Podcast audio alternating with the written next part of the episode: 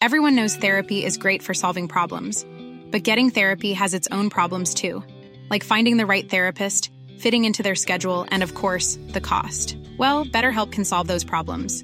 It's totally online and built around your schedule. It's surprisingly affordable too. Connect with a credentialed therapist by phone, video, or online chat, all from the comfort of your home. Visit betterhelp.com to learn more and save 10% on your first month. That's BetterHelp H E L P.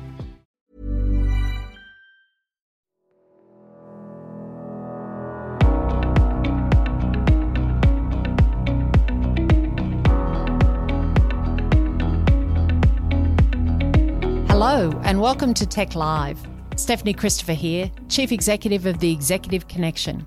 TEC connects CEOs, executives, and business owners to the world's largest business leader network. Today, our guest is Bram Connolly, a published author, keynote speaker, and group training facilitator who is passionate about leadership and helping teams to develop organisational resilience.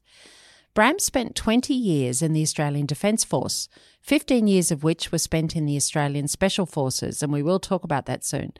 In 2020, he was awarded the Distinguished Service Medal for Leadership in the Australia Day Awards. Bram is the managing director and founder of Hindsight Leadership and Resilience, an enterprise that seeks to show that leadership is an energy transference. He's also written two military thrillers and just told a great story about sitting on Bondi Beach and there was a woman next to him reading one of his books. so, Bram, welcome to TEC Live. Thanks so much for having me. What Here a- we are. Yeah, here we are, and we're being recorded. Great. Chatting being recorded. Good. And what uh, what a great background. Mm. We were just starting, or I was starting to ask you about the movie Long Tan Mm. that I saw the other day, Mm. and I guess I was just interested because it's such an interesting part of history. Mm. And it will be an iconic movie, I think, in the future. Yeah. Yeah. So, what did you think of it? I think they did a good job. I think the extra specialists um, that were part of it were, for me, was the best part of it. Having actual people there from from you know six RAR as extras. Yeah. Um, I didn't love the way they portrayed the officers in the movie. I'm not sure that was true to form. I Yeah. think that was a little that was a little bit British Gallipoli type, Yep. which They're the bad guys, and the guys on the field are left on their own. Yeah, and again, that would have been the producers. You know, they've worked out a way that it's probably going to appeal to certain people. But yeah, Yeah. I thought the movie was brilliant. Yeah, Did that happen at Long Tan? That the officers were. I can only assume that the officers were as good as the officers we have now, and I think you know we have one of the greatest leadership, you know, academies in ADFA and then and Mm. Royal Military College, and, and I assume that the officers in Vietnam would have been very very similar to what they were in my career, Mm. and Somalia and Afghanistan, Timor, National Counterterrorism Team. All the Mm. officers I ever dealt with were, and myself, all, all the officers I ever dealt with, I thought were were very very good. Yeah, okay. Mm. So let's talk a little bit about your military career and then the segue into how that informs what you're doing now. Yes, because we don't have much time. I know we don't, but it's really interesting. Yeah. Can you tell us, because I've heard you tell the story before and it's a really good one, Mm. as far as resilience and bounce goes. Mm. Tell us about your special forces. Oh gosh. Okay, so long story short, we'll just my career quickly. Um, I joined the army at 17, found myself in Somalia at 19. Then, not long after that deployment, I decided that, well, hey, I must be kind of special because I'm 19. I have an Australian Active Service Medal. You hadn't heard the song God Help Me, I was only 19. no, No. I might as well go to Special Air Service Regiment because it's obviously the pinnacle of what you could do in the army at the time. So I applied for SAS, um, was successful in going over to do the selection course, and again treated like that like everything else in my life, which was oh, I'll be awesome at this. Yeah. No humility as a 19 year old. Got off the bus, And where was this? That was that was actually in Perth Yeah. got off the bus and was presented with the largest human I've ever seen in my life who was wearing an SAS beret. And I think I quit in my mind about then. Yeah. 48 hours later, I found a really good excuse um, in that my back twinged a little bit when I picked up a pack and I was like, that's me done. So I told, I told everyone, oh, yeah, I hurt my back. Yeah. And um, it wasn't for a few weeks later. It was about two months later. I was on a tracking course up in Townsville, and the, all the guys were sort of milling around outside of what what is known as the Tully Hilton, which is actually just a big structure in the jungle. It's raining outside, and we're all there talking about the day. And then conversation led to SAS. Yeah. Some guys talking about how they're going to go next year, and then someone said, "Oh, Bram, you just did selection for SAS, didn't you?" Yeah. And of course, I've done the whole, "Yeah, yeah, I just did that." Yeah. And they're like, "Oh, how far did you get?" And I said, "Oh, I don't know. I think it was like you know maybe second week or something like that." And then one of the guys goes, "No, that's not right. No, you withdrew own request on the second day." wow. And and I was at that point where I really thought to myself, first of all, I'd been caught out, so I was I was very embarrassed. Yes. But I also knew that I- it just felt like this moment in my life where if I went down this path of continually denying and and not owning my own problems and mistakes, that I was just going to become a liar. Yeah. So I just said, "Yeah, okay, yeah, you got me. That's a fair call." And you said that at the time. Yeah, yeah, I did. I, I did, and I I walked away very sheepishly. I don't think I ever talked to that person again, but Yeah. it was a it was a life lesson that I'm very pleased that I had because it has shaped it would profoundly shaped the way I approach everything in my life since. Mm. Um, In what way in particular? I'm open and honest and humble about the things that I do, and if I fail them, I'll tell you why I failed them, and if I'm successful, then I'm gracious in that. Yeah. Um, and generally, it's not because of anything I've done for me to be successful. anyway, it's everyone around me. Don't be too humble. But yeah, Yeah. yeah, well, that's that's also a trap. But yeah, so for me, that that story sort of leads all the way into me getting into special forces the second time around because I, I approached it with complete readiness. I completely looked at that and went, right, I need to be completely prepared for that, which is one of the foundational pillars, what I talk about with team resilience and leadership. I prepared myself for it. I was on the first of the modern commando courses and I passed that in 1997 and I was a team commander at the time so I had to take people with me and try and get them through it.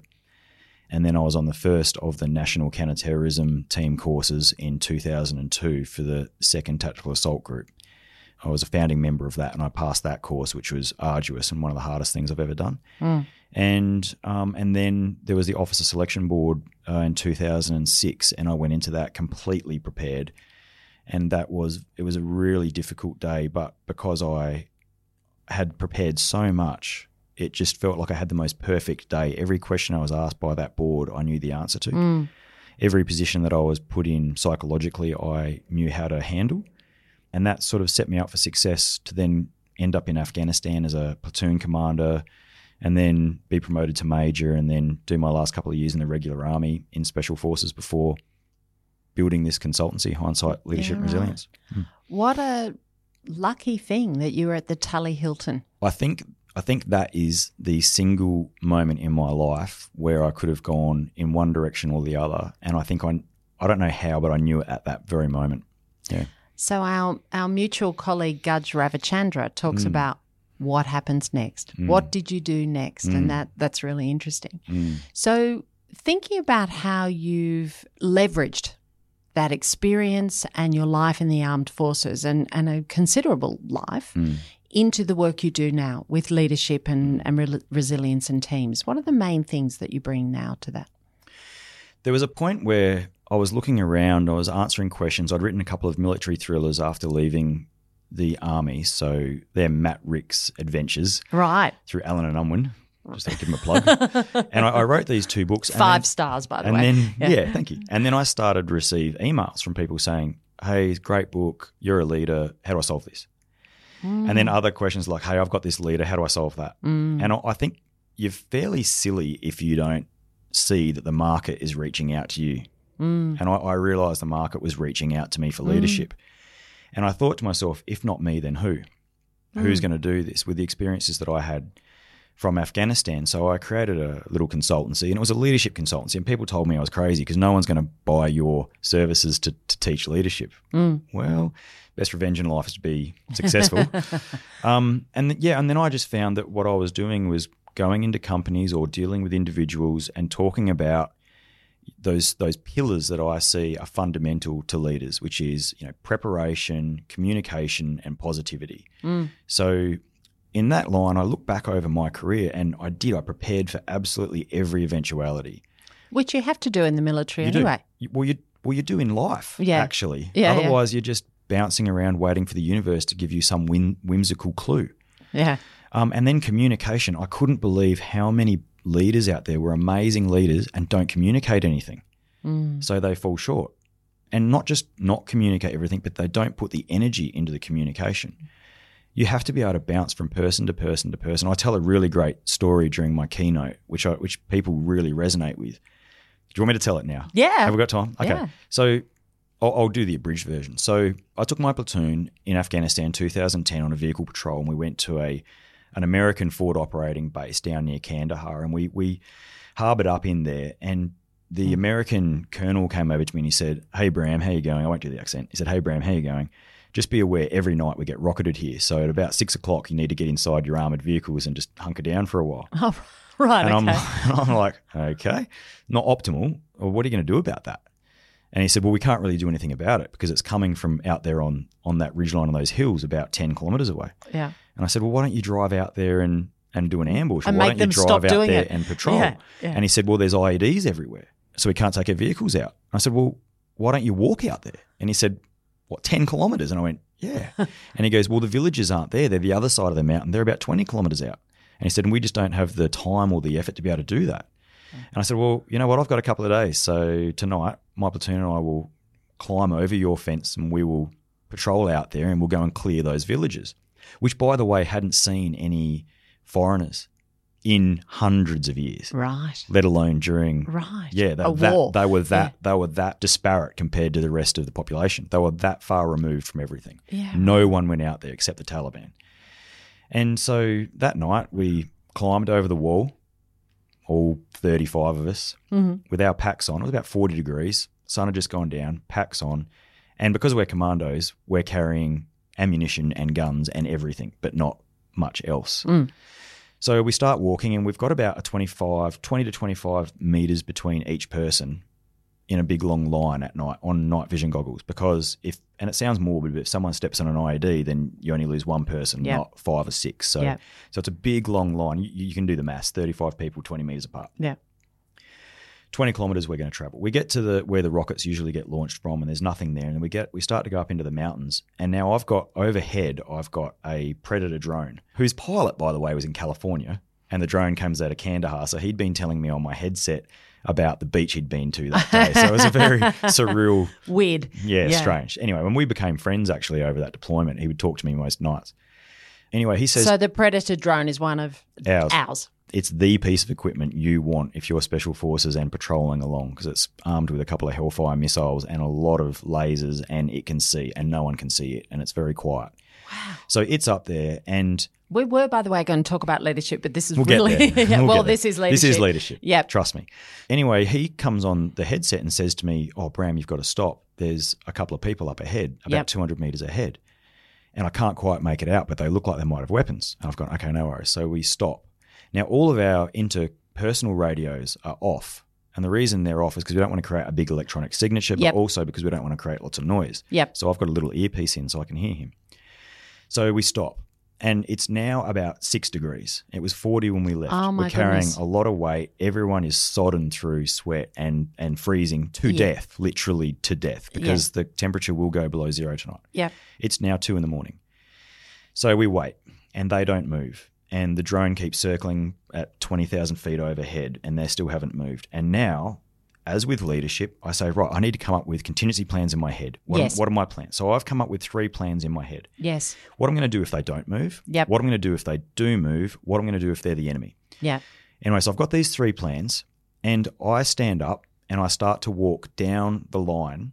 I'm about three from the front, so I go up there first and tell my scouts what I'm going to do, and then I start walking down the line, and I tell every single guy down that line personally what's happening and what my three plans are. I am using energy, transference, and communication as a leadership principle. I'm going to tell every person. The reason I tell every person is because if I don't tell them, mm. then there's a gap, and Yeah. they'll fill that gap Yes. with their own intent, their own understanding. Yes. Or the guy next to him will pick up and slowly walk over and go, Hey, do you know what's going on? Yep. And the other person will go, I don't know what's going on. Yeah. And then they'll make up what's going on. So I have to be proactive in that moment. I get down to the end and then we'll call him Jono, comes up over the radio of the drone. He's like, Oh, yeah, they were goat herders and they've gone now. Oh, thanks, mate. So ah. so we so I now have to walk. I now have to walk nearly a kilometre to get back to the front of the line. We pick up and then we patrol on, and we patrol. Into, So how long had you been standing waiting while the goat herders were that was an hour. right? Okay. Yeah. At six degrees. Yep. Yeah, well, it would have been less by now too. Yeah, yeah. And yeah, and then so we pick up and we move on and we and we and we continue patrolling. Now, as I said, I have to own that space because if I don't, someone else will own it. Mm. That's a really fundamental part of leadership is that is owning that communication, owning the narrative and being able to put it out at the pace it needs to be put out. And then we went down to the village, we patrolled through the village, they woke up very surprised. And they were great. Yeah. They hadn't seen anyone. The Taliban had been coming in and out of there for, for months. Mm-hmm. The Taliban didn't come back after we'd been through there for other reasons. Yeah. But yeah, but we sorted it all out. And it was, it was, we went back to the American base that evening. In fact, my vehicles drove out of that base and went across the road. They said they couldn't drive through and picked up all the IEDs and then picked us up. And then we continued on our way. And the Americans were left standing there going, How are Who the are these guys? Yeah. Well, they. Well, I'm used to working with American Special Forces and and um, also the Navy SEALs, um, which were brilliant. And these these guys were a line infantry unit with with a, an artillery unit attached to them, so Hmm. they they weren't of the same caliber. But you know what? They had been there for best part of 18 months. Just getting hammered every night Yeah. at six o'clock. Yeah, and and they were Hi, I'm Daniel, founder of Pretty Litter. Cats and cat owners deserve better than any old fashioned litter. That's why I teamed up with scientists and veterinarians to create Pretty Litter. Its innovative crystal formula has superior odor control and weighs up to 80% less than clay litter. Pretty Litter even monitors health by changing colors to help detect early signs of potential illness. It's the world's smartest kitty litter. Go to prettylitter.com and use code ACAST for 20% off your first order and a free cat toy. Terms and conditions apply. See site for details. They were amazing actually mm. you know when you think about the training they'd had compared to us mm. you know and they were doing a great job and they were holding the line so they were holding that line there so that we could use that road between Kandahar up to Tarin Kowt and then on obviously up through up through all the way up to um, Kabul which is there's forward operating bases all the way up there and Yeah. they're just manned by these patriots Yeah, it's mm. amazing. So I heard preparedness, absolutely, and I love that.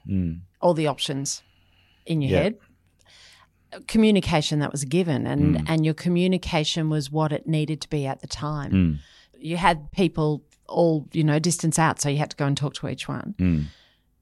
Tell me about where positivity fitted into that. Yeah, I am hundred percent about positivity in everything. There's, I've never seen anyone be led by a, a, a leader who's a pessimist. I just don't know any pessimistic leaders who are successful. So it's, it always pays to be the optimist.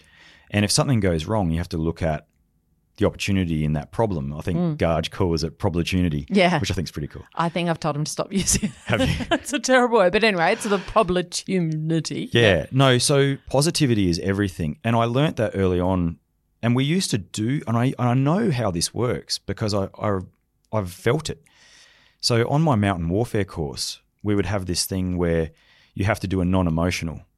So you your helmet, for instance, might be full of water and it's minus six degrees, and the guys will the guys will call you out and go, "Oh, you got to put your helmet on," and you go, "Yeah, no worries, no big deal. This is easy."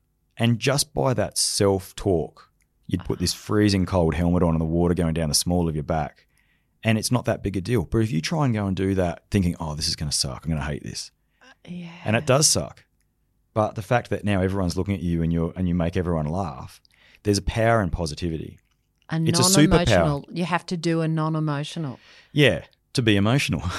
Well, you also have to do that as a leader sometimes Yeah. because we all have to make really tough decisions. yeah, And and it's interesting as a leader, I feel myself go into that zone Mm. and think, okay, it's time to just tune out now.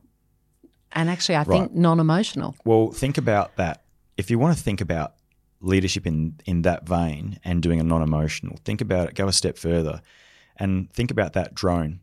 Yeah. That drone is twenty thousand feet above us. It sees the big picture. I, I often say to mm. leaders, be detached from the situation. Take a step back. Become that drone. Look down on what's going on. Viktor Frankl says, in between stimulus and response is a space. You own that space. Yeah. I think more leaders should be owning that space. Mm. Take a step back, become the drone, look at the problem from the mm. other person's perspective, own the space, and don't be emotional in, in your responses. And I, I, honestly, if, if leaders just did more of that, they'd be more successful at every level, from the junior level through to the C suite. It's just making the time to have that space, isn't it? Yeah. But I mean, it doesn't need to be hours and hours. Mm, No, it doesn't. Well, it's that whole, I mean, and this gets to the cybersecurity conversation we had about Mm. the the bad guys just trying to get you to break your OODA loop Right. that you observe and act. Yeah. Oh, interestingly, if you want to go down this rabbit warren for a moment, Mm. I was playing around on Twitter last week. Tulsi, uh, Tul- Tulsi Gabbard, is it? Anyway, an American Democrat who Mm-hmm. I quite quite liked. I thought I'd tweet something about how I liked her position in the in the next American election. Yeah. And there was a flood of responses on Twitter. They were great. And then you've got John Doe, we'll call him, Yeah. from from Suffolk, who owns a you know pie shop, Yeah. And he weighs into the debate about American gun laws and the Second Amendment and all this sort of garbage. Yeah. But he he doesn't exist. He's not. th- There is no guy called that. That is someone.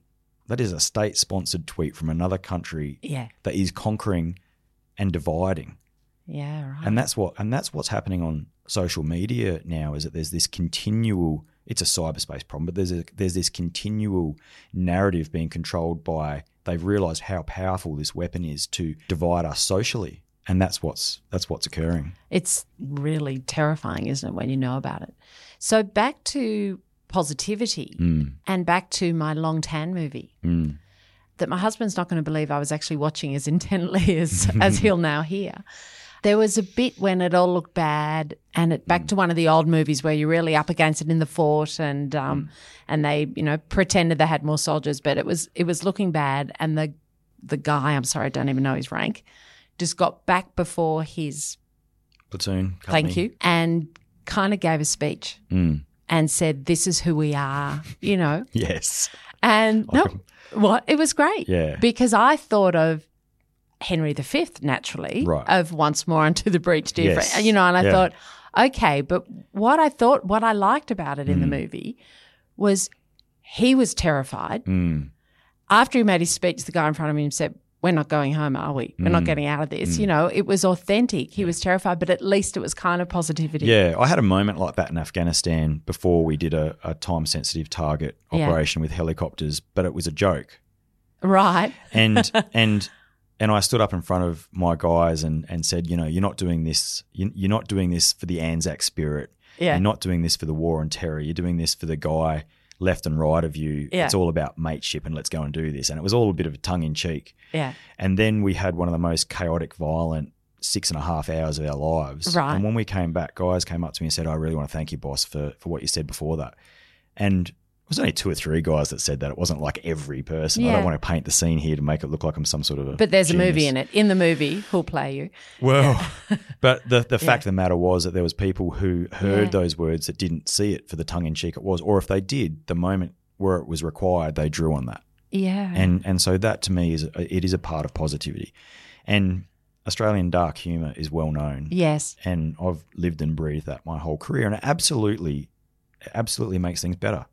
Yeah. What I liked about that that scene, but extrapolating into Mm. other situations, is it also it put humanity into it, Mm, which I which I liked. yeah, So how can you do that as a leader then in really tough times mm, when actually someone spoke to me the other day and said there's a business I know that payroll is now late, getting later and later. I'm worrying about that business. Well, clearly you would be. mm, So if things are that grim, mm. how do you show positivity as a leader?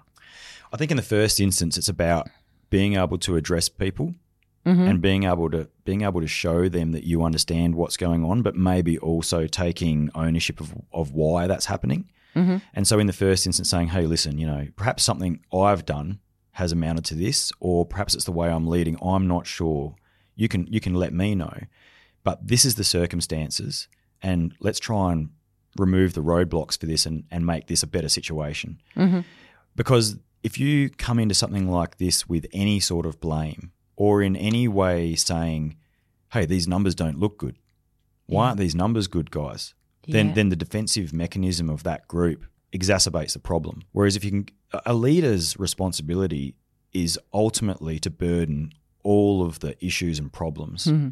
And if you can burden them up front and then slowly release them, people will take the problems away from you. Mm. No, no, you don't. know, boss, it's not like that. It's not your fault. Let's Mm. let's go. Down, let's go and have a look at this how, from another angle. Mm. Perhaps we've done something wrong in this Mm. department. And and so I think in that first instance, a leader can show positivity by also showing that they have the ultimate responsibility. It's a lonely job. Mm. You've got all the responsibility and very little control. Being a leader. That's right. And I'm not saying that the military leadership is the panacea of all things corporate by any means. And I've learnt more about leadership since leaving the army. Yeah. But I've looked at it from the prism of my army leadership and then and then had aha moments in the corporate sector and gone, oh, well, this is that theory. But the other aspect to all of this is that humans are intrinsically messy, really messy, socially just so messy. And mm. and you go and try and apply one leadership principle to that problem that you're talking about and and three or four people will see that in a completely different way. So you've got to change your approach and then manage those micro leaders. Again, it's about influence and relationships and making those relationships through your influence, even sometimes one on one privately. Building Like you did along the line. When the- Absolutely, yeah. building building a fan base. Well, the interesting thing about going down the line that I didn't tell you, every single person expected that as well. Right. I had got it to such a point. This is right at the end of our tour. Yeah. So every single guy knew I'm freezing cold. I've been sitting here now for 10 minutes. But I know that Bram is going to walk down that line and tell me what's going on at some point.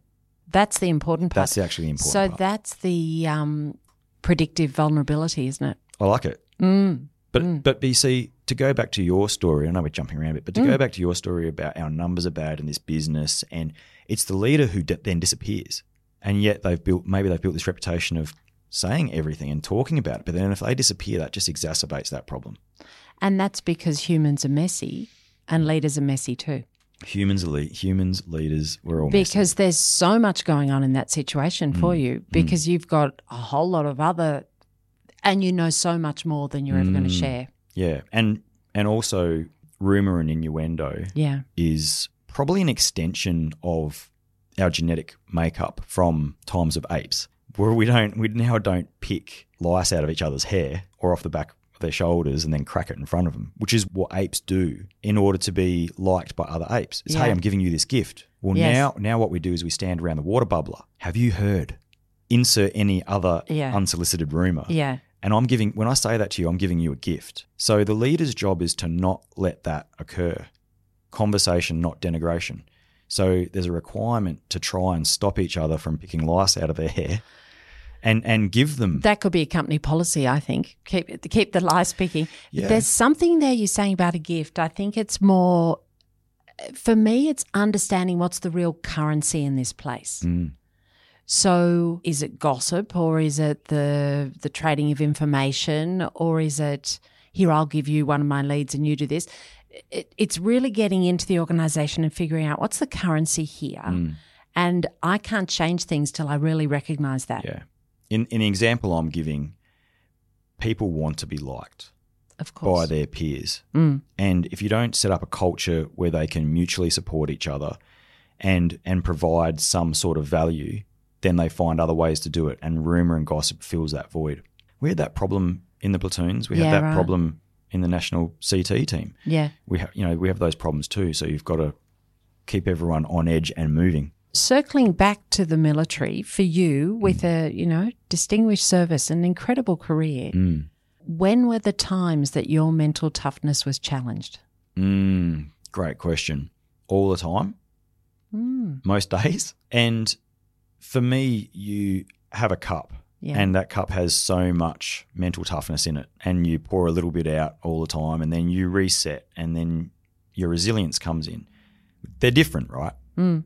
And so I- I'm of the opinion that resilience is something that is genetic in some parts. It's epigenetic a little bit. You can mm-hmm. switch it on, switch it off in some parts. How much sleep you've had the night before, your current diet, your fitness level, all of these things show your depth of resilience. It's what you bring to the party right now, today, mm. at this very moment. So if my cat had died today, I may have fared better yesterday because I may have slept better the night before.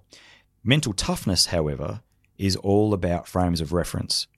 It's having done something arduous and difficult previously for you to look back on and go, this isn't that tough. I survived it. Right. And then your physical fitness above that provides a buffer before you have to reach into your mental toughness. Yep.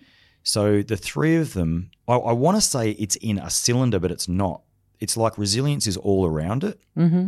Mental toughness permeates through it, and your fitness is almost an inoculation to a point. Again, it's I think it's really complex, but it's a beautiful thing, and you can work on any of those three. But I think the key one to work on is the mental toughness piece. To do something difficult, to do things difficult often, to put yourself in arduous situations and scary situations. Go parachuting, go rock climbing, do all those. No, you're shaking. No. but but to do things that make you scared. You know? And that can be cognitive. oh, fear. absolutely. Because, you know, one of the things I think of often as a leader mm. is be brave. Mm, Actually, to do this thing, to transform this, to be innovative, Mm. I'm going to have to be brave. And and that's a certain mental toughness. right. And I, I see. I continue to see. I want. I want to say cowardice, but that's a. That's a too harsh a statement. I continue to see leaders shy away from the courageous conversations that would have made their Yeah. their subordinates better. And I think it's really they should be guilty. You know, they they should Yeah. have guilt and resentment for that.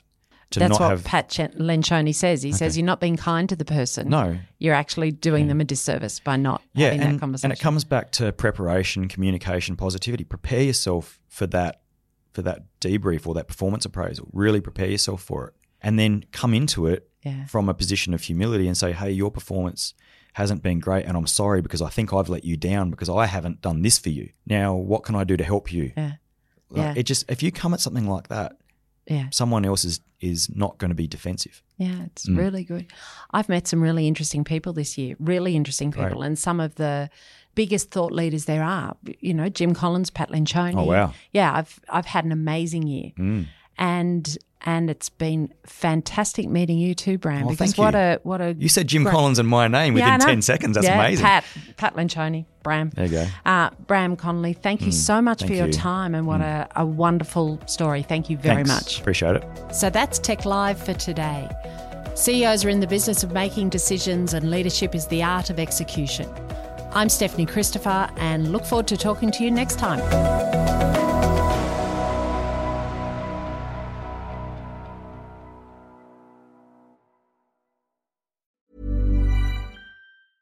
Planning for your next trip? Elevate your travel style with Quince. Quince has all the jet setting essentials you'll want for your next getaway, like European linen, premium luggage options, buttery soft Italian leather bags, and so much more. And is all priced at 50 to 80% less than similar brands. Plus, Quince only works with factories that use safe and ethical manufacturing practices. Pack your bags with high-quality essentials you'll be wearing for vacations to come with Quince. Go to quince.com slash pack for free shipping and 365-day returns.